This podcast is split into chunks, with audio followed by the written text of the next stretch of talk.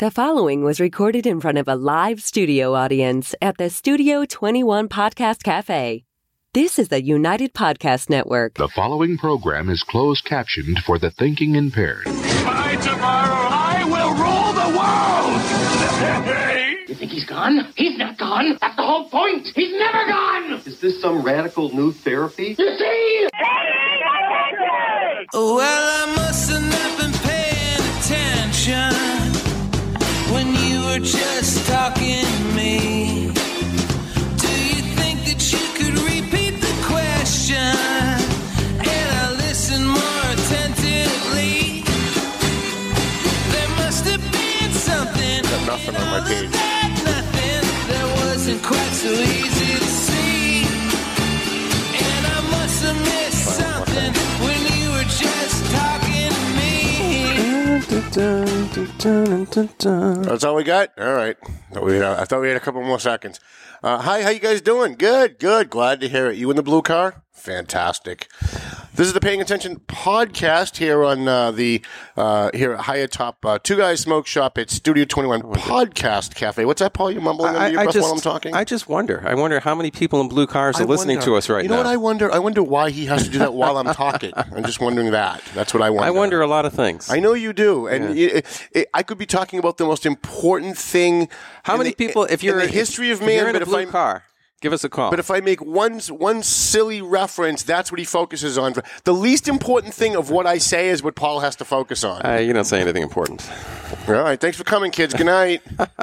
Unbelievable. All right, go on with your introduction nonsense. Uh, whatever. All right. Thanks for coming. We're here at the uh, what do you, what do you call this place? The smoke, uh, the two guys smoke shop. The- the- yeah, the high smoke above, thing. high above the two guys smoke shop. Yep. that's and how it and works. what's it called? What do we call this? Yeah, this is the paying attention radio program with Tom Duggan. No, I mean, what do you call the studio? and it is the uh, the the studio. It's called the studio up there in the high.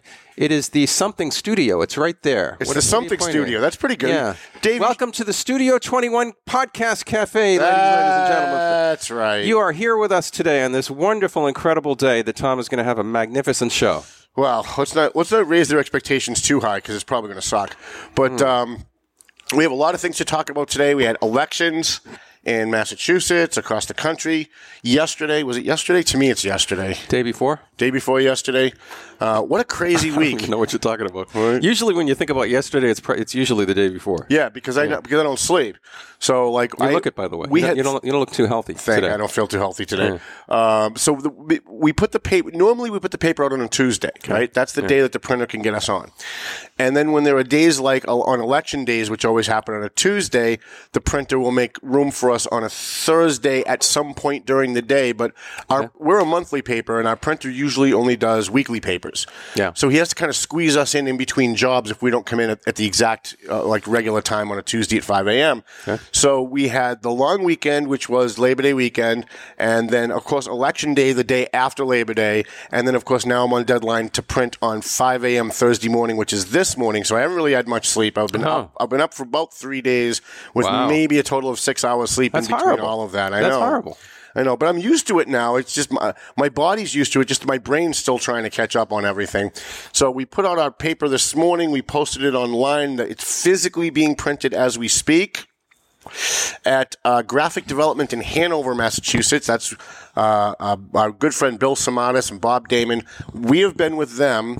Uh, we started the Valley Patriot. Our first edition was in March of 2004, and we have been with Graphic Development in Hanover, Massachusetts since 2004.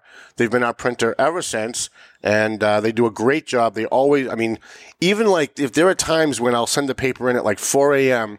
And then I'll crash because I've been up for two or three days. And then they'll call me and say, Tom, we've got a problem with one of the pictures, or we've got a problem with you know, one of the pages didn't come in right. Uh, That's what you want to hear. but don't worry about it, Tom. Hmm. We took care of it on our end. Oh, And then you- I can roll trust back- them. Oh, and they, they've done a fantastic job for almost 15 years, so we appreciate them. I also want to say hi to Dawn at Dawn's Sign Tech in North Andover. She uh, she makes signs f- mostly for businesses, and um, she's been really helpful with our legal defense fund. Uh, in our lawsuit against uh, Methuen Mayor Jim Jajuga, uh, she's one of the few people that um, she's one of the few people that gave a donation. That didn't say, "Please, please conceal my identity." I don't, you know, I'm worried about retaliation. So she actually said we could thank her. So we want to thank her for that. We had Well, Tom, I didn't conceal my identity either when I made my donation. Right. Uh, Ed made a, a, a an eight thousand dollar donation. Was that, was that what that A was? little, little less. We're still waiting for the check to clear, though. I think. it's PayPal. It's already there. Right, right. So we had all kinds of elections yesterday, Paul. We'll- we'll- we'll- I'll ask you where you want to go. We have we have election results and stuff, right, about the election. In Massachusetts? Is that what you're talking yeah, about? Okay. Massachusetts and you know kind of nationwide, but we won't All right. focus on Mass. Uh, we have the Kavanaugh hearing for the states for the United States Supreme Court, which is probably the most important issue, maybe in our lifetime, right? Yeah. Um, we have uh, what else do we have going on? We have uh, Facebook stuff that we want to talk about, and I I want to have a discussion maybe after the first break or maybe sooner if you want to take it sooner. Um, I want to talk about how the media can be accurate but wrong. Accurate but wrong in in uh, reporting it. In Yeah, other words, they shouldn't have reported something. it. So, well, I mean, I I don't want to say in other All right, words, other we're going to get into this into the discussion. But but I, but I want you to think about that when when you call a newspaper and say, "Hey, wait a minute, I was at that event and that's that's that's inaccurate." You got to they'll say, "No, no, it was accurate. It might be wrong." But it was accurate when we reported it, and I want to I want to have a conversation about that because there's a lot of that going on in Washington, and most people don't understand that.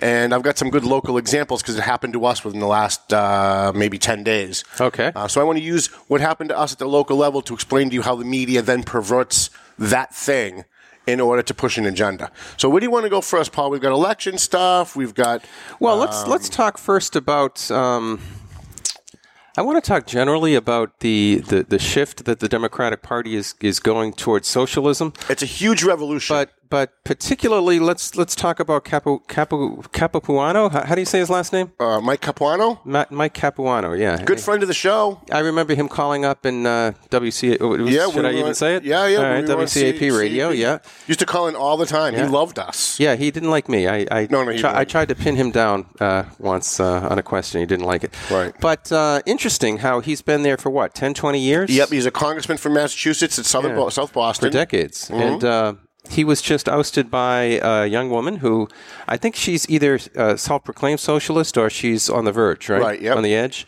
And she's a black African American. Yeah, and that seems to be. Uh, I don't know why they go together, but that Well, because be people a say. African American, but Yeah. Charlize Theron i- immigrated to America from Mm. from Africa, and she's the whitest white woman on the planet. So Yeah. she's technically an African American. So when people say African American, that doesn't mean skin color. doesn't necessarily mean black. Yeah. So. I think we have we have to distinguish between white African Americans and black. There, there are white people in Africa. After all. Yeah, it's like white Hispanic and black Hispanic, Mm-hmm. I guess.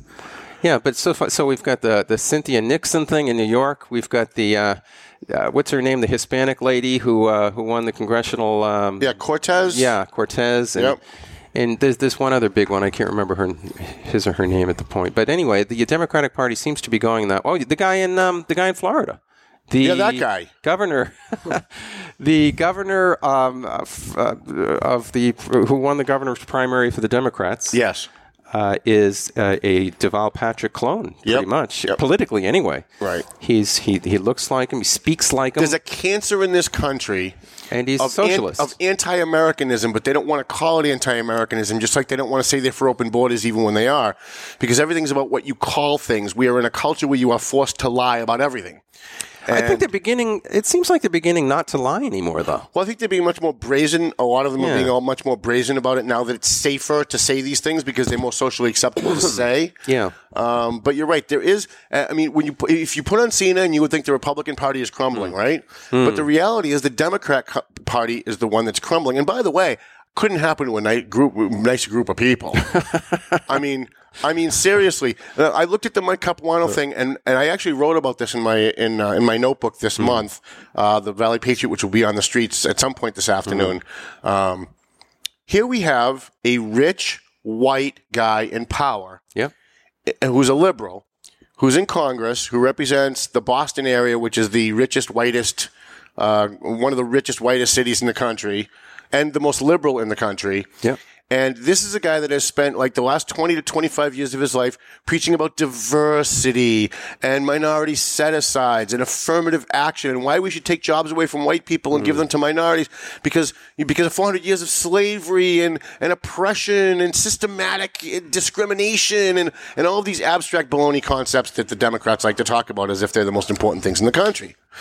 And I don't think it ever dawned on him that A, he's too stupid to be on his own side because he's white.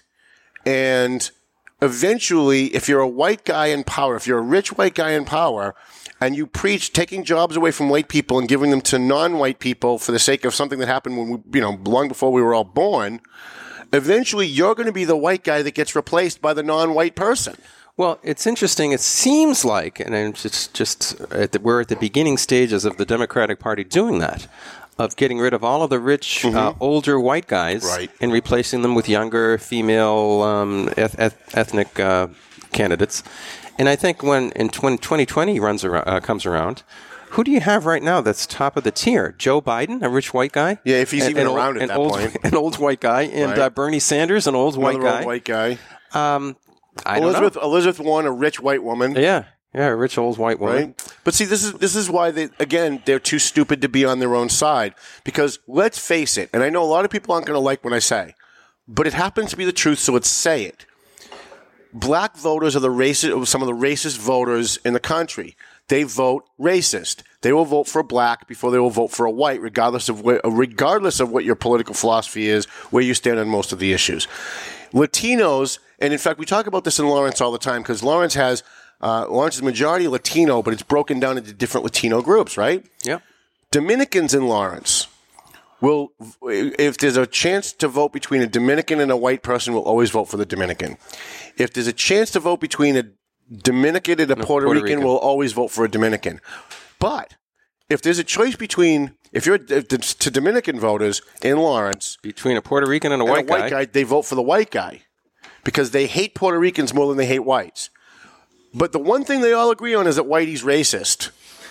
Okay, so you they know what I'm saying? they Like, don't they hate Puerto Ricans more than whites, but not, Yes. be, not because they're racist, just because they're Puerto Ricans. Is that what you're saying? Well, what that no, what I'm saying is, hmm.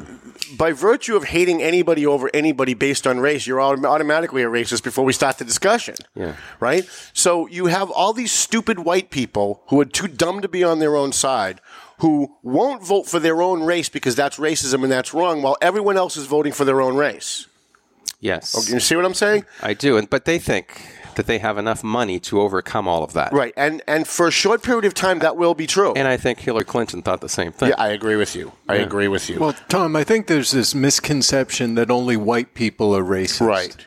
Right. Well, and, that, and that's one of the cancers that is that has invaded our culture, where we've had our public education system and our college system uh, indoctrinate young people in the last three generations to believe that only white people can be racist, which, by the way, is racist. Right. I, I do think. I mean, the whole definition of racist is What is is- the to definition? I think sta- that's the problem. It's to label and stereotype people based on their race, to treat people differently based on their race, to think that someone inherently is something because of their race. If I came in today and talked about the numbers of violent crimes in this country committed by blacks, even though they only represent seven percent of the population or thirteen percent of the population and then compare that to the violent crimes committed by whites, which is maybe like, I don't know what the hmm. actual number is, let's say it's 75% of the country, right? And you compare it, it's obvious that blacks commit more, more, blacks proportionally commit more violence in America than whites, period. Whether it's black on black, black on white, whatever. But if I came in and I said that and we talked about it for a half an hour, I'd be a racist. Because why are you pointing out that black people are, right, are more violent or commit more violent crimes? On the other hand, all we hear about is white people committed the genocide of the Holocaust, white people enslaved black people, and and for some reason, dead people who did bad things before I was born are supposed to be taken, are supposed to be held against me. Somehow, I'm supposed to be responsible because of the color of my skin for what other people with the same skin color have done, even though we were told for 40 years in this country that that's that's racist. That's It- wrong. It's interesting how you say before you were born that the media pretty much and liberals pretty much ignore what has been going on in the past five to ten years Mm-hmm. in places like Africa. There has been there have been genocides. There's there's Mm-hmm. one supposedly going on right now in Nigeria, but. Uh, Black on black violence. All you have to do is look in Chicago, Right. And uh, it's it's prevalent today. It's not something 200 years ago. It's going on today, and it's going on in big numbers. And this is why you see idiots like Colin Kaepernick and all these all these assholes in the NFL, which we boycott here at the Paying Attention podcast, um, talking about police brutality against blacks. Why, why do they want to have all this big national focus on police brutality against blacks, even though the numbers show that it's not a big problem? It's because what they don't want you to focus on is black violence in America. Blacks, black, black violence against other blacks, black violence against white, black violence against anybody. Hmm. They don't want you to focus on black violence and the reason why cops are pulling these people over and arresting these people.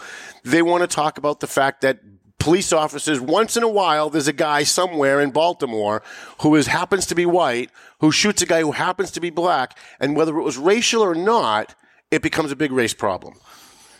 Well, I don't know if are you saying that most most black people in this country um, do this on purpose because they don't want to focus on black on black crime, or are you saying the upper echelons of the media? right, yes. Okay, all right, So that, that I can understand. So you've got you've got rich, multi-millionaire black football players Yeah. who who, by the way, because they live in America, are rich black football players making millions of dollars to throw a ball around for a couple of years, and they want to talk about the oppression of black men. By the way, this all started while we had a black man as president, because blacks are so oppressed in this country.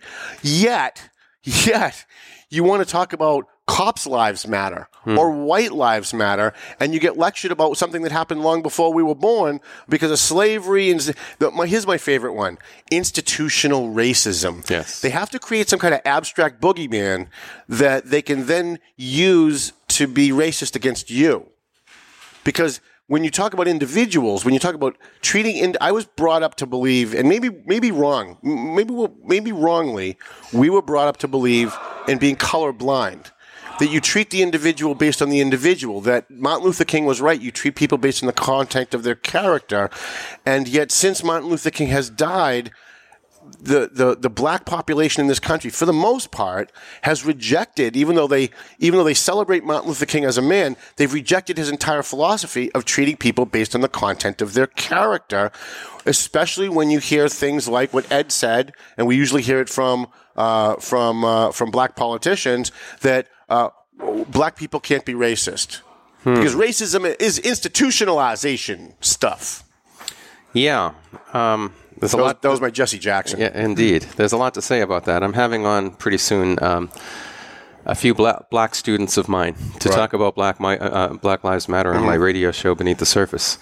And um, there's I had one white guy in my class last semester who was very adamant that uh, Black Lives Matter is a uh, not only a racist organization but a terrorist organization. I would agree with that. and they almost got into a fist fight right in the middle of my Really? class. Lit- yeah. And if they Literally. did, you know who would have been at fault? Me, probably. The regard, no, regard, regardless of who threw the first punch, it would be the white guy's fault, and it would be considered Hmm. a hate crime, right? Because they were discussing race. Uh, probably, but hopefully, hopefully there won't be any violence in the studio when that yeah, happens. no, we, we, we, But I, I do think that um, there are a lot of black people in this country who, honestly, sincerely, and perhaps wrongly, uh, believe that there is institutional racism, at least amongst cops, at least amongst the police uh, police um, even though studies show that black police officers departments. kill and assault black Hmm. defendants at almost like twice the rate as white police officers, which is weird because Hmm. black police officers make up like 3% of the population of police officers.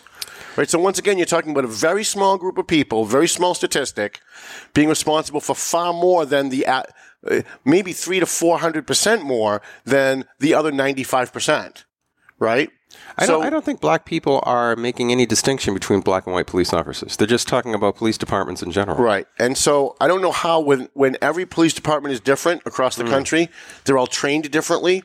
They all have different local ordinances to enforce. Like in Lawrence, we have noise ordinances that you might not have in North Andover. We they, there are certain other types of ordinances about not playing your music uh, at a certain time in a park on a weekend that you might not have in Andover. Every community has a different police department.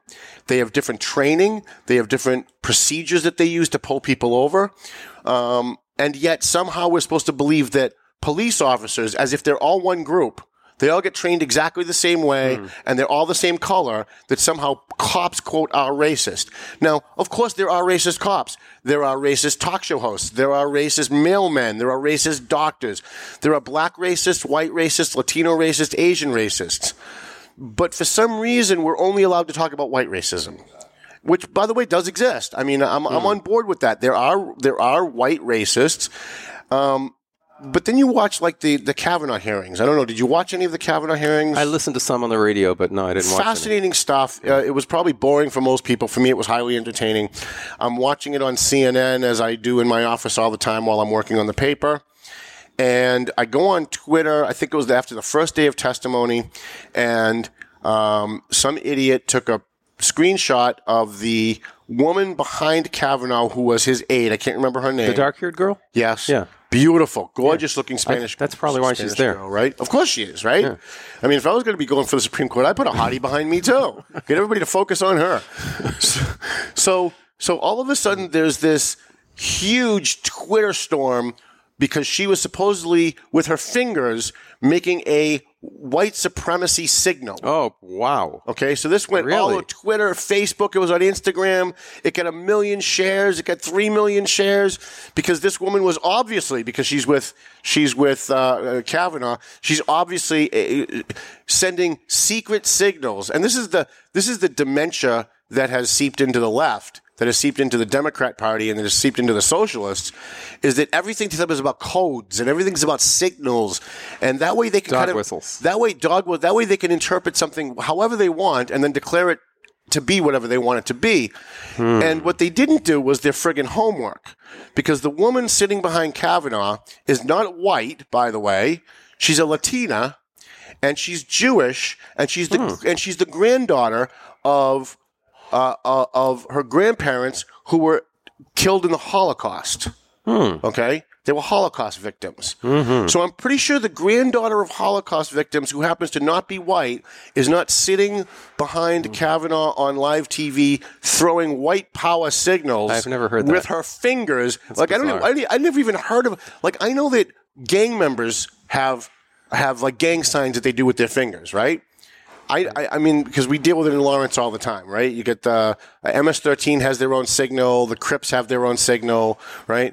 But I never, it, it- I've s- I've seen so many movies on the Klan. I've seen so many movies on white supremacy, on neo-Nazism. I'm Jewish, so I'm I'm interested in these things, right? I've never once seen any documentary, uh, read any book that there's ever been a white power or white supremacy hand signal ever. Like this is the first time. It's, I'm at 51 years old. This is the first time I've ever heard this. Never, never. Right? But Never somehow, it. somehow they found it. They had to find some way to make this guy a Nazi. they had to. Because that's the go-to when you have some when somebody's doing something you don't like Yeah. and you're a leftist, you have license to call them a Nazi. And even if there's no evidence, just make up the evidence. Oh, look what she did with her finger. That must be a white power signal. Wait, what? Are you kidding me? So, by the way, Yes. Speak, speaking of the uh, Supreme Court's uh, charade, Yes, Paul. don't you think it's funny? And, and I, I find it very sad, and um, Are you really sad, Paul? I find it frustrating. Does it make you cry? Uh, it it frustrates me. I wouldn't say right. cry. Yeah, frustrates me that somebody like Kavanaugh has to go there and and Lie. complete this entire charade about how sensitive he is, Right. and how he acknowledges the pain of people. And how he recognizes the equality of everyone, and he works for the poor, and he and he loves the homeless, and all of these points, all of these trigger points that are supposed to make the left say, "Hey, he's a nice guy." Which they never will anyway, so why bother? I mean, the the overdoing of that is just way too much. And just all- talk about what what it's like and what it should be like to be a judge. This entire hearing, just like all the other hearings in the last 10 years, has been scripted. The whole hearing, Totally. the whole hearing is scripted, so it's not real. They're not asking real questions that they care about. Um, you don't. You're not going to get one Democrat vote for this nominee yet for the last three days. no, the whole thing is already. I mean, everybody knows who's going to vote Right. where. We already know what the vote's going to be. But they sit there and they say things like, well, you, uh, how come we can't get documents about your record? What does it matter? You already said you're voting no. Why would we give you any documents if you like? Look, if you said, "Look, uh, I'm a Democrat and I might vote for this guy. I'm really open-minded. If you show me some documents about his past, um, you know, maybe I'll vote for the guy." Then okay, then you've got a complaint because you didn't get the documents that you asked for. But the Democrats have already said in tandem, in unison, they're all voting no. So why would we give hmm. you anything? We're going to have this kabuki theater where the Republicans are going to say how much he loves children and he Yes. pets puppies on Sundays when he's coming out of church, and then the the Democrats are going to get up there and say he's Adolf Hitler and Pol Pot and, and right. Joseph Stalin all rolled into one. Yep. And then everyone knows how everyone's going to vote, and that's going to be the end of it. So why go through the exercise? Like, what is the point of all this? It's to make stupid people believe government really works. And the second point is so that these folks will get reelected next time around because they're actually talking to their constituents Right, here right. to make them feel good. Hey, I did my part. Wink and a nod. Um, but even his introduction, you remember his introduction when when Tr- uh, Trump introduced him to the world? Uh, yeah, then he he came out with his with his family his and, and daughters. his daughters, and they did the high five. Trying And hey, make- I'm a family man. Hey, my soccer daughter, my so- I'm a soccer dad.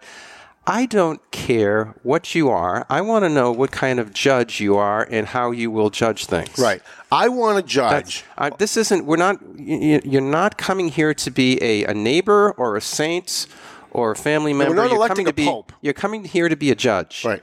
You know what? I, w- you know what I really wanted to see because we'll never see it in our lifetime, but I can fantasize. Right. I want to see a, a a guy like Kavanaugh come out in the first day and say, "Hey, you know what? Fuck all of you." We already know how you're all going to vote. I'm not answering any questions. I don't care if you ask me my middle name. I'm not telling you.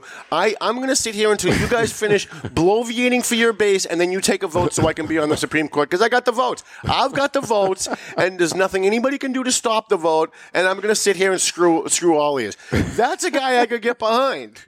That's a guy I could get behind. I, you know what? I'll I'll settle for answering the questions uh, actually like he really wants to in his heart. I'll, I'll settle for that. Like, yeah, I'll probably vote against Roe v. Wade. Yeah. or you know, yeah, it's a terrible law, and this is why. Listen, Scalia was the greatest jurist we've had in the history of this country.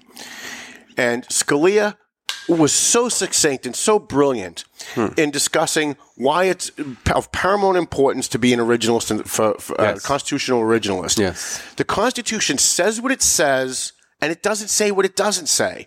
And abortion is nowhere in the Constitution. A right to privacy is nowhere in the Constitution. If you want it in the Constitution, you get with your fellow man, you have a constitutional convention, you convince your fellow citizens, and you change the Constitution. Now abortion's in the Constitution. But but jurists are not supposed to sit there and worry. Like I heard Democrats all day yesterday saying, "Well, what about the poor? What about the people affected hmm. by these decisions?" You're not supposed to take that into consideration. You're supposed to apply the law And by to the the, way, case in front of you. That's totally right. But Kavanaugh kept bending over backwards for them, saying that. Listen, I, I'm not real happy with the nomination, quite frankly, but it's the best we've got, and so we've got to go with it. I just hope he's he's sort of just playing the game. That's Yeah. what I hope. I, I think Roe v. Wade is going to be overturned within the next ten years. I really believe it's bad law. Um, it was it was it's unconstitutional and anti-constitutional, uh, and it needs to go. And here's the other thing Scalia said that I really loved was that you know if if you want to have abortion, why do you need a constitutional um, right to an abortion? Your legislator can get together and make abortion legal. well, Because yeah, the Constitution. Well, that's what Roe v. Wade will do if it's struck down. Right. Bring it back to the states. Right. Let it go to the states and let them decide. So if Massachusetts wants to have all the abortions that they want, fine. And if New Hampshire wants to outlaw abortion, go to Massachusetts to get your abortion. Uh, well, I- I know what you're saying, but on another level, I don't consider it fine. Well, no, listen, I- I think then you got to go to then you start politicking and uh, you know convincing and persuading people of your own But state. that's what a constitutional republic is supposed to be. And don't be fooled by all these idiot Democrats who, who say that we're a democracy. They're constantly calling us a democracy. We are not a democracy. In a democracy, every time the, the city wants to put up a stop sign, you'd have to have a vote. That's a democracy, right? well, not only that, Hillary, const- Hillary Clinton would be president now if it was a total That, democracy. that's right. And by the way, that's mm. why the Demo- the Democrats hate our constitutional republic. They hate our constitution. They hate our our individual liberties. They value equality over over liberty. Because if you have liberty, you have the liberty to discriminate against someone. So they don't want you to have individual liberty. They want equality. They want the government to force you to be equal to other people so we can all feel good about ourselves. And by the way, there's actually a word for that. It's called communism. Hmm. Right? Yeah, I think that's uh, also though. I think that the word um, liberty has been uh, bastardized the past couple of hundred Watch years. Watch your mouth, Paul. It has been uh, distorted. Uh, that to mean uh, basically to mean license Right. rather than the freedom to do what one ought to do. Right.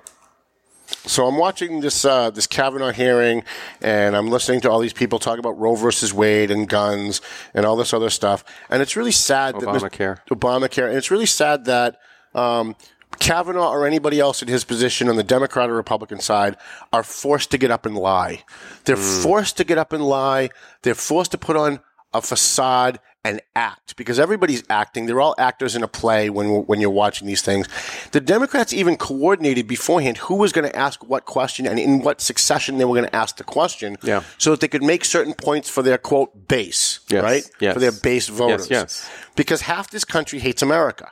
Now, when you say why do you hate America, just like when you say why are you get why why are you for open borders, they lie because they have to lie because those phrases have been negatively poll tested. So say, oh no, I don't hate America, but we want, this is not where we stand. That's not who we are. Remember that? That's not who we are. This is not who we are. Well, guess what? It is who we are. We've had racist presidents. Lyndon Johnson called Jews kikes. Richard Nixon called black people the N word. Uh, Andrew Johnson was a was a raging, raging racist. And you know, America did just fine. America did just fine.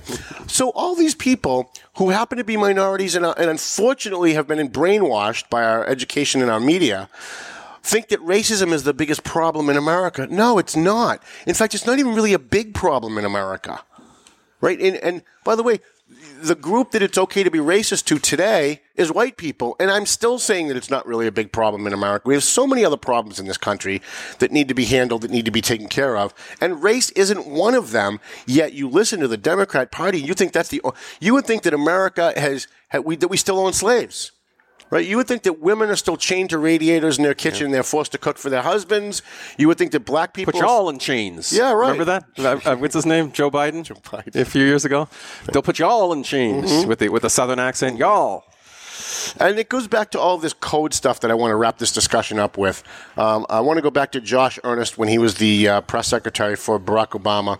And again, I can't remember what it was that Barack Obama said, but he said something that everybody got outraged by. And Josh Earnest had to come come out and kind of walk it back a little bit.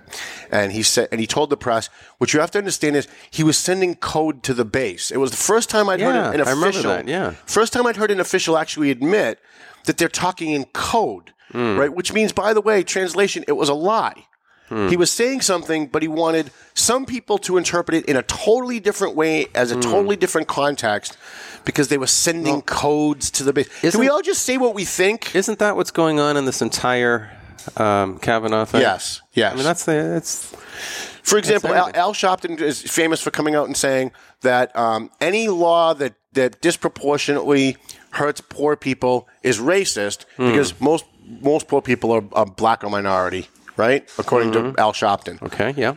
Yet then he go he and the Democrats go railing against rich people, which by the way is code for what? White. So it's okay. It's okay to rail against rich people as code for white, but it's not okay to talk about poor people, which is code for black. So if we're all walking around trying to figure out what the friggin' codes are every day, it's no wonder everybody's afraid to talk. like we've lost our First Amendment right without losing it yet. Do you remember when when it used to be upper class, middle class, and lower class? Right. Do you remember that? Mm-hmm. All of a sudden, the words changed to working class. Right. Well, you couldn't say lower class Well, anymore. It's like when Democrats talk about women's health. They're not talking about women's health. They're talking about course not. abortion. They're talking about women killing their children. Right. So why not just why not just say that? But they can't say that because everything's about theater today. Nothing is what it appears to be. Nothing. And it's sad because now we have a culture where we are more we are more racially divided now than we were in the 70s and the 80s, right? Yeah, I think, I think the last few years have borne that out. there's more hatred um, for each other as Americans. Uh, if you're a conservative, regardless of race, whether you're conservative or liberals, there's more hatred among the political ideologies, and, and there's more hatred. Period. And you know, I- I don't know that I don't know that our culture survives. I mean, I think I think the one reason why they hate Donald Trump is he's the first guy that pulled the curtain back and said, "I'm not hmm. I'm not following your script. Yes. I'm going to say what I think. I don't care if you're outraged." And then of course you put on CNN and every single day it's DefCon 5, right? it's every Donald Trump tweeted today that he likes chocolate milk. That's really secret code for racism. Why is he a white supremacist? It's stunning. It's unprecedented. No, it's not stunning. It's not unprecedented and it's not racist. You're an idiot and you are promoting propaganda of hate. Yet they're always the ones that are doing what they're accusing Donald Trump of doing. Well, that, that often happens. Yeah. Transference or projection. yeah. So, anything else on, on, on any of this, Paul? Um, On this topic? No, it's just I just wish people, like you said earlier, I just wish people would say what they actually mean and mean what they say, I agree. the, the, the world would be so much simpler. But when you do, because I do, and trust me, I get my ass kicked for it on a regular basis. When you do, you're constantly on the defensive to explain that what you said wasn't racist, sexist, homophobic. Uh, what, what, what was that word Jesse Jackson used? Arabashinatism. Mm-hmm. This Arab Arabashinatism. I think he was trying to say Arab bashing, but he just got it wrong because Oh. he's an idiot. Oh, okay. Right? But by the way, it, we live in a country where if you're a racist, and I'm not, but if you're a racist, you have a right in this country to hate anybody you want based on anything that you want. We also have a right to call it out, right? If you're a racist and you hate black people, and there and there are plenty of people out there that hate black people who are white, you have every right to be a white racist or a black racist. But we have every right to call it out and to criminalize people's opinions, to criminalize people's attitudes is not is, is not the fabric of a free nation. It's not the fabric of a nation that cares about individual liberties. In Western Europe, it's there are people in jail for saying they don't like Muslims, for saying they don't believe in gay marriage. They're literally in jail sitting in a cell because they said stuff either on Facebook or verbally that the government doesn't like. What that does, whether it's Germany or England or Spain, what that does is it drives the racists and the haters underground. It makes them create secret societies and it makes it harder to identify who they are and it turns them into domestic terrorists. That's what it does, right? The Klan wore hoods because they didn't want anybody to know who they were, right? But if they weren't wearing hoods, we would have all known that, like, you know, Sheriff Smith was the, you know, was one of the guys that hates black people. We would know if they weren't wearing a hood. yeah. And by making, and by making it criminal or almost criminal to believe what you think is true, even if you're wrong, you drive those people underground and you create a much unsafer society. That's my belief anyway. I'm sure I'll be called a racist for it, but Yeah, yeah, I I would agree with that, I, and and I would just make the distinction, being the philosopher that I am, that um, there's a difference between having a, uh civil right and having a moral right. right. And we don't have a moral right to hate anybody, but we do have a civil right to hate uh, whoever we want as long as we don't act on it, right? So there's a little toleration there, of course, when it comes to civil rights. Now, if if yeah, I mean, if they are not, um, um, if if this country is serious about maintaining those civil rights, uh, then you're right. Then it comes out into the clear. People people know who these people are. Right. I want to know. I want to know if there's a cop in the Lawrence Police Department who's white who hates Latinos. I want to know that. Well, so a cop goes on Facebook and he posts something racist. Don't take it off Facebook. Don't ban him from Facebook. We want to know who that guy is. Yes, Right? Don't we? Don't we want to know? I want to know. I want to know. And then, uh, just to segue out of this, um, we were talking about Capuano being beaten by uh, by a black African American woman. Um, at least the Democrats in that district are being honest about what they believe and, and practicing what they preach. On the other hand, in the third congressional district, you had 10 candidates. You had a gay guy married to another guy, Rufus. You had a he, she, it thing, whatever it is. It used to be a man, now it's a woman, or it used to be a woman, now it's a man who can keep track, right? You had a Latina millennial female from Lawrence running for Congress. You had uh, eh, eh, you, there were ten candidates. You had as much diversity as you could possibly have, and Democrats say they love diversity. Who are the top two fighting right now in a in a in a uh, in a recount in the third congressional district? The rich white guy from Andover, Dan Koh, and the rich white woman. I think she's from Ashland, Lori Trahan. Right. Well, I guess Money won that one, huh? Right. And Juana Matias in a distant third place, the, the Latina millennial female from Lawrence. Hmm. At least in South Boston, the Democrats aren't a bunch of friggin' hypocrites. they say they believe in diversity, they voted that way. In the third congressional district, there's still a bunch of rich white liberals who pretend they care about diversity until it comes to them. They want diversity for everybody else, but when it comes to them, they're still voting for the rich white guy from Andover. And let me finish with this, folks. I know you want to jump in.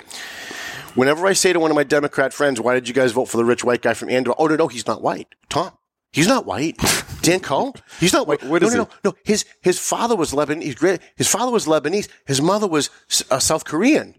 So he's not white. I'm sorry, folks. That's just a lie, okay? I'm not saying it's a lie where his parents came from. The lie is when that guy walks into a room, Yes. What does it look like? he's white. And if there's such a thing as white privilege, which we all know doesn't exist, but if we're going to follow the Democrat mantra of white privilege, when that guy walks into a room, he's got it.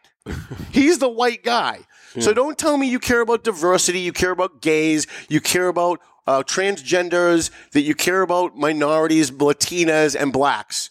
When at the end of the day, you're still voting for the rich friggin' white guy from Andover. That's all I want to say, right? I think their days are probably numbered. I think once this generation Listen, Rich, you're right. Rich white dies off. Rich white liberals are an endangered species They- they right are. now. They are. and they're too stupid to know it. And you know when they're going to figure it out? Like when someone like Elizabeth Warren gets beat Yeah. by like a Latina from Lawrence for United States Senate someday, then they're going to go, "Oh, oh, hey, wait, hold on a minute." No, that's that's not what we meant. We meant like you know, give other people, take other white people's jobs away, and give and, uh, give other black people their jobs, but not mine, not me. Don't make it me. And it goes back to what I originally said: white people in general are too friggin' stupid to be on their own side. They just are. Blacks are on their own side. Latinos are on their own side. Gays are on their own side. Le- lesbians are on their own side. White people, too friggin' stupid. We're all running around going, oh no, you know what? Let's vote for the black guy because. And here's the other thing every black candidate that won yesterday hates white people. Go on YouTube and listen to every single speech. They talked about white racism and black oppression and everything, every label and stereotype you can imagine about white Americans. They used it with impunity and nobody called them out on it. Nobody called them out on it. So listen, the liberal, liberal, white, rich people are an endangered species. And again, I want to wrap up with couldn't happen to a nicer group of people. Just one comment. Um, yes, Paul. I think it's a shame that people are voting for their own side. Yeah, as, I, as you listen, say. listen. I agree with I you. mean, I've never voted for any side of mine in my life. I endorsed Juana Matias in the third congressional race. okay. Right? She totally disagrees with everything I stand for. But when I asked her why are you for open borders, the other nine candidates lied to me and said I'm not for open borders. And then I asked them, well, what are you for? Well, we want everyone to stay. Don't build a wall. Give them all welfare. give them citizenship and let them vote. I'm like, okay, so how are you not for open borders? No, no, no, it's not open borders. Right, right. When I asked Juana Matias, why are you for open borders? She said, she looked at me in the eye. She said, you know what, Tom? Here's why. And she gave me a list. And I said, she perfectly represents what Democrats say they believe in. She's young, Latina, female. She's a total socialist. She hates America. She doesn't want she doesn't want borders. She wants everyone in every other country to come here. She thinks white people are inherently racist by virtue of the color of their skin. She exactly exemplifies what the Democrat Party stands for. She's the one that should win. It's refreshing for them to hear her. Just, Right, just, just like they, I mean, the the mirror thing is. Uh, I think Republicans are finally saying, "Hey, we had a candidate that actually said what he meant and really meant it, and, Right. and he didn't speak political speak." Right. And they all hate Trump for one reason. He's white. And even though Trump supporters won't say it, I'll say it. I'm a Trump supporter. Trump is out there advocating for white people. He's out there advocating for the for the middle class white voter, white American that has been trampled on for the last eight years of Obama, who were told that they suck because they're white. And he's not saying it, and, and Trump supporters aren't saying it. But the fact is, they hate Donald Trump because he's advocating for his own people. Now, we can say whether that's good or bad. We can have a long discussion about that. But the fact is, that's it. He's advocating for white Americans who share his skin color that are mostly middle middle class, uh, uh, uh, uh, middle. What was the word you used earlier? Uh, working class. Wor- the working Yeah, class, working wor- class. the working class not the lower white, the blue collar white voters used to always vote Democrat. That's right. They all real, they all started to realize right around the Trump election that the Democrats have sold them out. All of these middle class workers, That's exactly how he became president. wh- white workers realized that by importing people from other countries who will work for 50 cents an hour takes away their union jobs. Yeah. And that's and what they're trying to do, the Democrat Party's trying to do is they're trying to replace white voters that used to vote for them With minorities. citizens of other countries who aren't even supposed to be here to begin with. Do you think that this is evolving into a two-party system in the United States, where it's the pro-white system, the pro-white party, and the pro-minority There's party? going there's going to be a I mean, I mean, we might as well just call it that. I agree. There, there is a racial war going on. It's only being waged by one side, um, but at some point the other side's going to fight back. And when that happens, I, I, I- fear for when that happens. I don't want to see it happen, but I think it's going to happen. And when it does happen, I'm pretty sure it's not going to turn out the way the left thinks it's going to turn out. yeah. I'm, I'm, I'm pretty sure that unfortunately we, we are going to end up in this country with some kind of a totalitarian system rather than a constitutional republic. And we really only have ourselves to blame. Right? You have all these ridiculous, idiot, rich, white liberals that are out there promoting all of these abstract concepts that they don't even care about, but they say it because they want to maintain power for themselves. And they don't care how much it's hurting the country. And it's very sad. I listen to Elizabeth Warren every time she speaks. I love it. I love, I love, because it just, it's like, good is bad, bad is good, dry is wet, up is down. Everything is the, it's like 1984. It's like the novel 1984. Yeah. We're living it. Yeah. So, anyways, You know what I think? What do you think, Paul? I think that there should be um, term limits. No, I- I'm, I I'm think- totally against I know, limits. and I was too. But I, I think that the more that this nonsense goes on, that people are just just say what they need to say in order to be reelected. I, I think that this country would be better served. Yeah, the insider class is always going to get around term limits. Well, let's just use like a local example in Methuen. They put in term limits a few years ago, and so you ha- you have three terms you can serve on the city council. You can serve three terms on the school committee. You can serve three terms as mayor. So what do people in Methuen do? You had one guy who served three years on the school committee, left, ran for city council, served three years, went back to the school committee for three more years. Right? And you have other people doing the same thing. So now you have school, you look at the makeup of the Methuen school committee like three years ago, it's your city council now. You look at the makeup of your city council now, it was like the makeup of your school committee four, six years ago. So the insiders are always going to get around it. They're always going to find a way to maintain power. If you have, if you have term limits, you end up having a whole class of people in government who are not elected who will end up running everything because they can't get thrown out. They're employees, right? The staffers on the Hill in DC or in Beacon Hill or in hmm. Boston, the people who run City Hall in Methuen or Lawrence, those are going to be, be, the, be the people who say to the elected officials, hey, screw you. Six years from now, you're going to be gone. I'm still going to be here. I'm union. Hmm. Right? And then who's really in control? It's not us. If that's the case, then those jobs should be limited. Yeah, we should limit everybody. You can only work in any job for one year. Government jobs. Yeah, you can only work in government jobs for one year, and that's it. You're out. Doesn't have to be one year. Okay, two years. No, a few years. All right. We're going to take a quick break. It's uh, with six minutes wait on the break. Ed Sullivan, the voice of Purgatory. We come back. I want to talk about some of the election results that happened yesterday. And I also want to talk about when the media gets it accurate but wrong.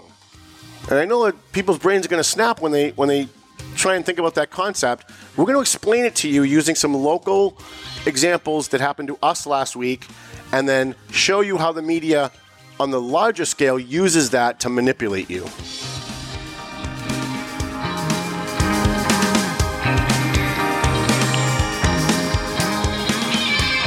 A&M Auto Body. We got our friend Angelo over there. Angelo Memolo over there. He does great work on your car. So if you got a ding in your car, somebody hit you, you got a mechanical problem, you bring it to A&M Auto. He's on South Broadway in Lawrence on Inman Street. Angelo will take care of you.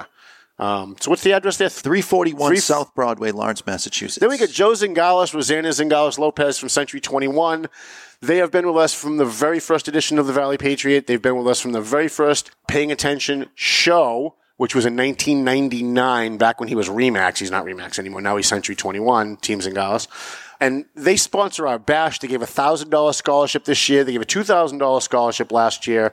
And that money comes right out of their pocket. That's not like they're collecting money from other people and just using it like I do. They actually took money out of their pocket. So I don't know why these guys love me so much. I really don't. But Twin Lights, let me tell you how, how dedicated I am to helping my sponsors. The guys at Twin Lights Security needed an extra security guy to do private investigations and to do security for a certain thing in Boston. And they posted it on my page and asked if it was okay if they could use my page to solicit hiring people. And I said, you know what? As busy as I am, these guys sponsor the show. They sponsor the Valley Patriot. They give us a thousand dollars for the bash. I'm going to go work for these guys. So I called up Pat McLaughlin and I said, look, you help us every single time we need something. Whenever I put out a call, you're there. If you need an extra person and you're short, I'll take the night off and I'll come work for you. And so I ha- so I have been. I've been doing some work for them because they're helping us, and so there's no reason why I shouldn't be able to find a way to help them in the meantime. So if you need security, or if you're getting divorced and you need a private investigator, if you have a business and you need a private investigator or security, uh, you want to call Twin Lights Security. They're based out of Gloucester, but they're very local. If while I'm driving around Lawrence, I get shot and killed, make sure you get my body to Perez Funeral Home because we do business with the people who do business with us. And he's on South Broadway with the it's the old Scott Funeral Home. If you were if you're an old time Lawrence resident, it's the old Scott Funeral Home on, on South Broadway. Perez Funeral Home at 298 South Broadway in Lawrence. Um, you can they do crematory services. They do all the stuff that they're supposed to do, right? And uh, Mike's a, a big fan of the show. He followed us when we go live. He's an advertiser now in the print edition of the paper, and he's now sponsoring this program. Perez Funeral Home and Crematory Services, 298 South Broadway in Lawrence. We appreciate him. Uh, Franklin Veloz from Veloz Auto Group. Uh, he specializes in people that have uh, maybe bad credit, no credit. Maybe you haven't had a job for a long period of time, so you don't think that maybe you qualify for a car loan. Usually, you know, they want you to have a job for a year or more. Uh, he specializes in getting people who have bad credit or no credit or maybe spotty credit, uh, getting them into a used car. He used to work for Charlie Dare's Commonwealth Motors for a long, long time, so he knows his stuff.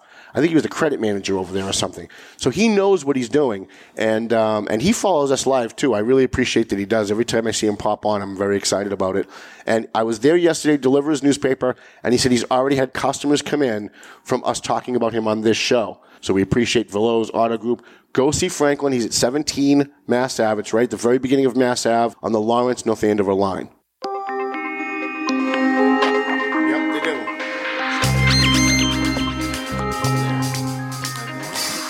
Yeah, we'll get Domingo to come on. We'll get Domingo and Marcos come on. And we'll have them talk about Dominicans versus Puerto Ricans. What's that, Dave?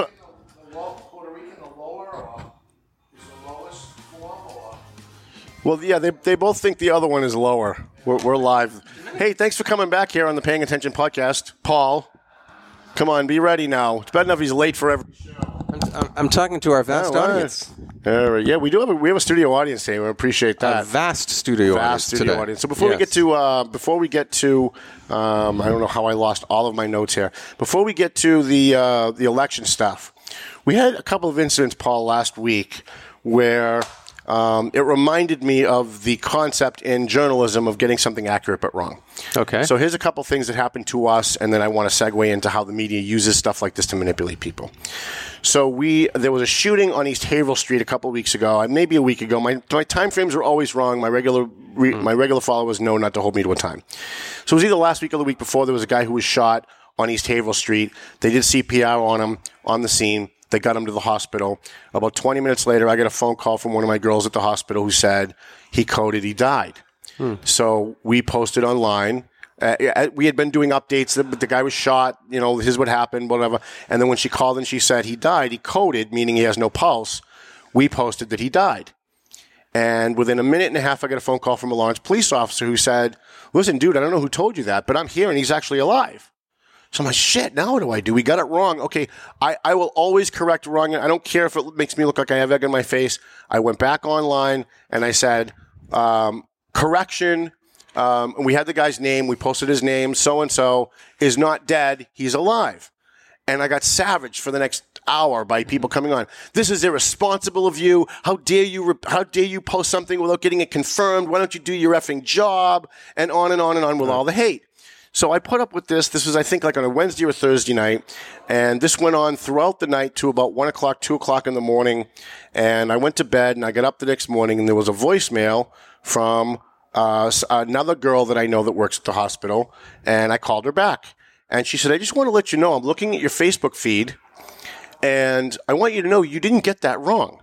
He did die. When he when they brought him in, he coded he had no pulse. And the girl that called you to tell you that he had no pulse, the minute she hung up the phone, went back to working on him. Apparently, I'm not going to say like what kind of a health worker she was. Could have been a nurse or a doctor, whatever. Right? Went back to working on her eh, on the guy, and they brought him back. But they were so busy trying to keep the guy a friggin' live that she didn't have time to call you and tell you, look, we brought the guy back. So did we get the story wrong? It was hmm. accurate. Depends on what you mean by dead. Right. People usually mean irreversibly dead when they say Right. dead. Right, So we- not mostly dead. Right. Yeah. So we got it. We got it right. He was dead. But even when hmm. we thought we got it wrong and we published, because I just assumed that like maybe my girl got it wrong, right? So okay, fine. So I posted, okay, we got it wrong. Here's the correction. The guy's alive, and I got eviscerated. And then it turns out that we weren't wrong. So I posted the next day. By the way, we just got the story. We didn't get it wrong. The guy did die, and they brought him back before they flew him to Boston. couple nights later, and it really was like two nights later, I'm listening to the scanner. I'm in my office, and we hear the police call go out that a man attacked another man with a baseball bat on Essex and Jackson Street. Rich will remember this story. So I post a man attacks another man with a baseball bat on Essex and Jackson Street. And it sat up there for about maybe 40 minutes and people making comments, isn't that awful? Isn't it terrible? Whatever. And I get a phone call from a police officer who says, listen, you got that story wrong. So how did we get it wrong? I took it, I got it right from the police scanner. That that's, well, the person who called said to the 911 dispatcher that a guy's attacking another guy with a bat. When we got there, the guy was gone. We found him at the hospital. We went and we interviewed him, and it turns out the guy hit him over the head with a milk crate. Right? So I go on and I say, We got it wrong. We didn't really get it wrong, but I'll take responsibility. We got it wrong. The guy wasn't hit with a bat. He was hit with a milk crate. And everybody comes on saying, Why can't you print accurate news? It was accurate. It was accurate at the time that we got it. We put it out as we got it. Um, the, you don't need 15 people to verify something like that. You're never going to find 15 people to verify something like that. But the minute we got it right, we put it up. Now, two things I want to talk about with this. First, when people attack you for getting something wrong, especially in this business, what they're telling you is when you find out you get something wrong, don't correct it. Leave the leave the incorrect information out there because the minute you say you got something wrong, you're going to get attacked. People are going to attack you, your credibility, your family. You suck. How can you do this? You're irresponsible. What about the family? Right? That's what you're going to hear every time you try and correct something that you get wrong in this business. The other thing is that when when you get something wrong or ina- when you when it's accurate but it turns out to be wrong, most people are just too stupid to understand that when there's an ongoing situation, things change right? You're, you're reporting on a shooting that's in progress, an active shooter, a fire, an accident where maybe somebody died, but then they get brought back. And people need to understand that not everything is black and white when you're reporting something as it's happening. That you have to kind of wait and continue to do the follow up and continue looking for follow up information to find out what the real case is. There are many times when we get to a shooting and we, uh, here's another perfect example, Paul. Uh, Thursday or Friday night. What was the car fire, Rich? Remember that Thursday or Friday night? I think it was Friday night. Uh, Sunday morning. Oh, could have been Sunday morning. Um, again, my days are always off. Uh, so we hear over the scanner that there's a car that crashed into a house on Chester Street, that the car was on fire. Then the next call that comes out while we're on our way there that says, now the house is on fire. The car caught on fire and now it caught the house on fire. So we get there and I hear a witness tell a police officer that the car was hit by another car, that the other car had a firefighter's license plate. Here's the license plate number and took off. So now I hear over the scanner, the cops are calling out with this license plate, we're looking for this car, right? Come to find out later on that there was no accident.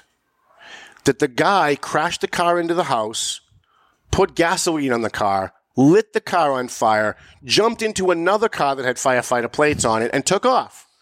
But what we reported was what the what the witness at the scene told the told the police officer, and we reported it that way.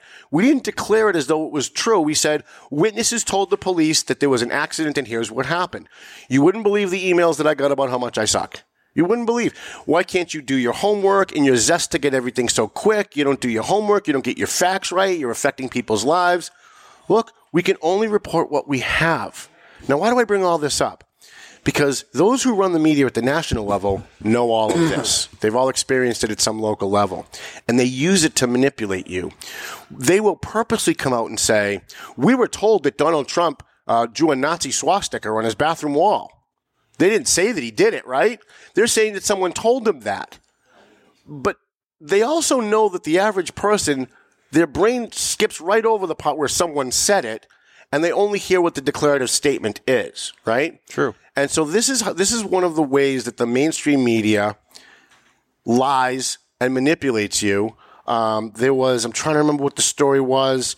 Uh, oh, the guy, the cop killer in New Hampshire, who uh, they found in a campsite. Remember the picture of him? They pulling his head up, and he looks like he's kind of all beaten. Um, The headline in the Manchester Union Leader, or whichever New, New Hampshire paper it was, the headline was "Attorney says colon." cop killer was beaten by police during arrest. Well, they ha- they obviously know that the average person is going to see that headline. Their brain is going to dismiss the part that his attorney says. They're going to look at the declarative statement of cop killer was beaten by police during arrest, and they're going to think that that actually happened, not that it's just an accusation. Well, this is what tabloids have always done since the 1970s, since the National Enquirer began that stuff. To, to do exactly what you're saying, Right. A source says, and then they'll just go on with their own thing, Right. Um, so as long as as long as you're saying, for example, uh, one source of mine from Lowell General Hospital has declared this, um, I don't really see the problem unless. Uh, well, there is one problem with that. The word "dead" is the problem because people interpret the word "dead" as meaning Final. a, a final, permanent situation. He's gone. Um, and so, in that respect, if if you also interpret it that way, then you should have waited.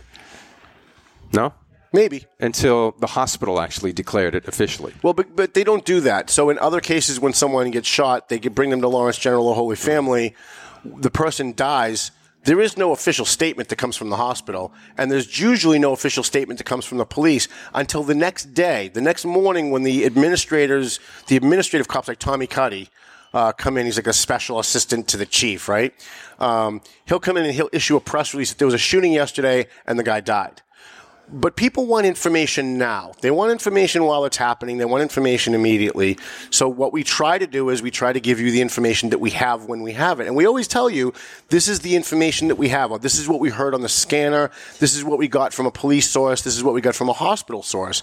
So a woman calls me and she says the guy died. He did die. That was that was accurate.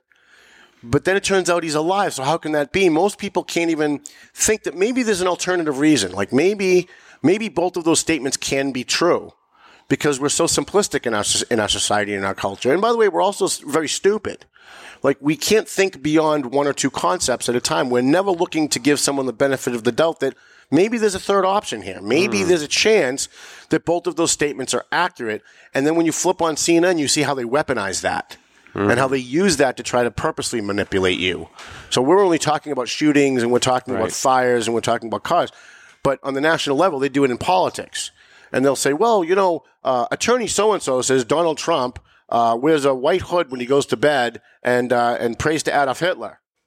But nobody hears the attorney said part or someone said part. They hear the declarative statement and they think it's true, especially if they want to believe it's true, if they hate Donald Trump. Or on the other end, if you hated Barack Obama, right? And a story came out that, you know, Barack Obama hates white people so much that he has a, a white person voodoo doll that he sticks pins in every night before he goes to bed. Hmm. No one's going to see the someone said Yep. or so and so accused. They're going to see the declarative statement and think that that's real. And that's the ply and trade of the national media today. They use it to manipulate you. So it all it's a nefarious motive. They want to create the narrative rather than rather than report it. Right. Yeah. Well, Yeah. The, the, the news is not really about news anymore. It's about politics. And Right. you see that no matter what channel you watch, whether it's Fox, whether it's uh, CNN, whether it's MSNBC. And that's that's part of the reason why half the country hates America today. We are a self-loathing culture. And it's very sad when you have people like the governor of New, New York saying America was never great. Well, then get the hell out of office. What are you doing representing us?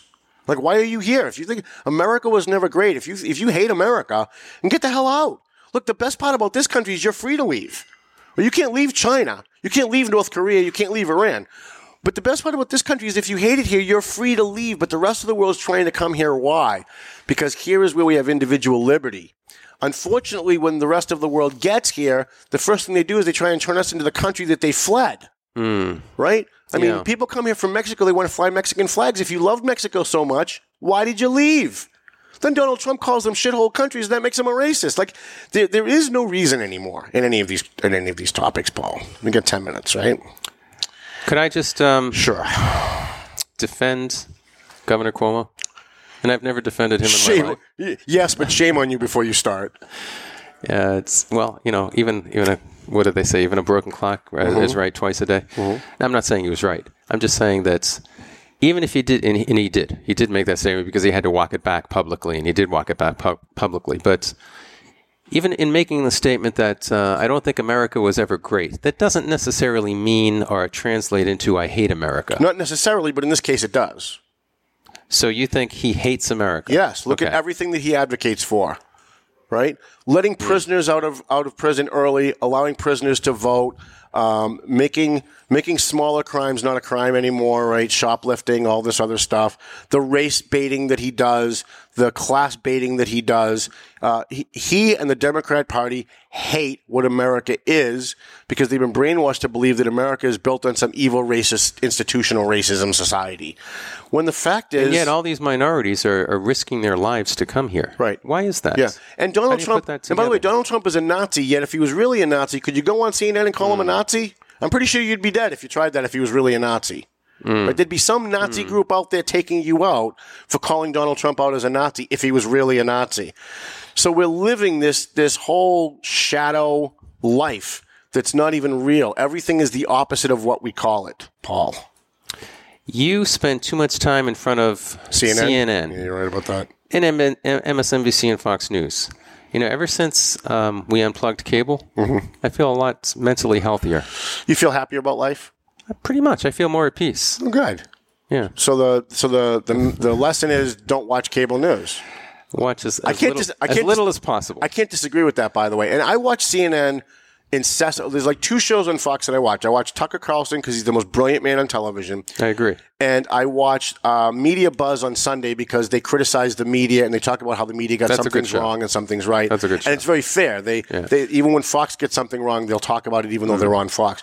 The rest of the time, seven days a week, I'm watching CNN. Now I watch clips here and there, now and then on on the internet Mm-hmm. because I'm interested in what's going on in the news.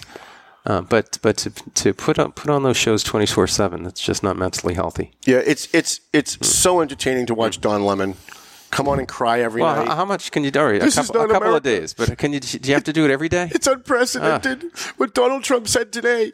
It's disgusting. It's awful. It's terrible. He is the president. President of the United States. Like they can barely get the words out. They can't believe it. And it's all focused on what he says, not what he does. And it's all unprecedented. It's never been had. Never- uh. Listen, again, I want to remind you, Lyndon Johnson called They Jew- called Jewish people kikes. they just did it privately. They, Well, didn't, yeah. they didn't do it in front of cameras like Donald Trump Donald, does. listen, the one thing you can say about Donald Trump, love him or hate him, the guy, it's it's impossible for the guy to be dishonest. He says hmm. what's ever off the top of his head when he's thinking about it. Hmm. He blurts it out without thinking. It's a bad thing in a lot of ways, but it's also a good thing in a lot of ways. I want to know what my president's Yeah, thinking. he's not. He doesn't act like a politician. He, in that he doesn't respect. come out with a facade and carefully choose every word, and he doesn't talk code to the base. Right? He's not talking code to anything. I watch CNN all day. Donald Trump said this. We all know that's code for the base. No, that's just what was on the top of his friggin' head. Like, they- I don't think the guy's capable of understanding a code. If he had a code, he'd be talking about codes. What do you think He'd it's- come on, he'd do a code discussion for two hours on, on Twitter. What do you think of Woodward's new book? Um, I think it's interesting that the guy who lied about Nixon is now lying about Trump. You think he's lying? Yeah, absolutely. Of course, he's lying. But I want to see a. I want to see somebody in the media do a story, a book, just like they did about Donald Trump, only about the people who work at CNN. Investigate their background, talk to their coworkers, and then hmm. do an expose on CNN and all the people, Anderson Cooper and Wolf Blitzer and all the rest of them, Club Girl, right? We want a book about them, and we want to see if they have the same attitude when that book hmm. comes out with all these anonymous sources and anonymous hmm. quotes, and nobody knows who really said anything, and see if they really think that that's patriotic. We want, that's what we want to see, right? Well, That should be funny. all right, we've got some uh, election results I want to talk about. We've got about 10 minutes left, right, Ed Sullivan? Am I right about that? No, you're backwards. We're at one hour and eight minutes. We have Oh, two we minutes. are? Less Yeah, than yeah. two minutes. All right, now. well, let's just end the show. Um, you can pick up you can pick up the Valley Patriot. let's just end it. You can pick up the Valley Patriot uh, starting probably tomorrow morning or this afternoon. September edition, we talked about a lot about the Methuen corruption, the scandals in Methuen, the superintendent who had no license. Um, we now find out that there's at least two more people in City Hall that have no license. We'll be breaking those stories in the next, uh, maybe today or tomorrow. Paul, tell everybody who you are and what you do. What is my name, real name and what do I really do? I am. Um, I have a radio show beneath the surface. You can listen to us Monday evenings, 10 to 11 on WCAP. I teach college and I do a whole bunch of other stuff. All right. Kim All right. Anderson needs a kidney, and if you know anybody that might be interested in donating a kidney, you can email her at kimkidney1960 at gmail.com. We will see you next week here on Paying Attention. Thank you. By the way, we just got our, our ratings 72,000 downloads for Paying Attention. Phenomenal. So we want to thank all of our listeners, all the people who download us on Spotify and iHeartRadio and all that. I think that's Melvin Taylor saying we got to go home. Yeah, that's what he said. So go home already. Telling you to go home. Telling you to go The views and opinions expressed by the hosts, guests, or callers of this program do not necessarily reflect the opinions of the Studio 21 Podcast Cafe, the United Podcast Network, its partners, or affiliates.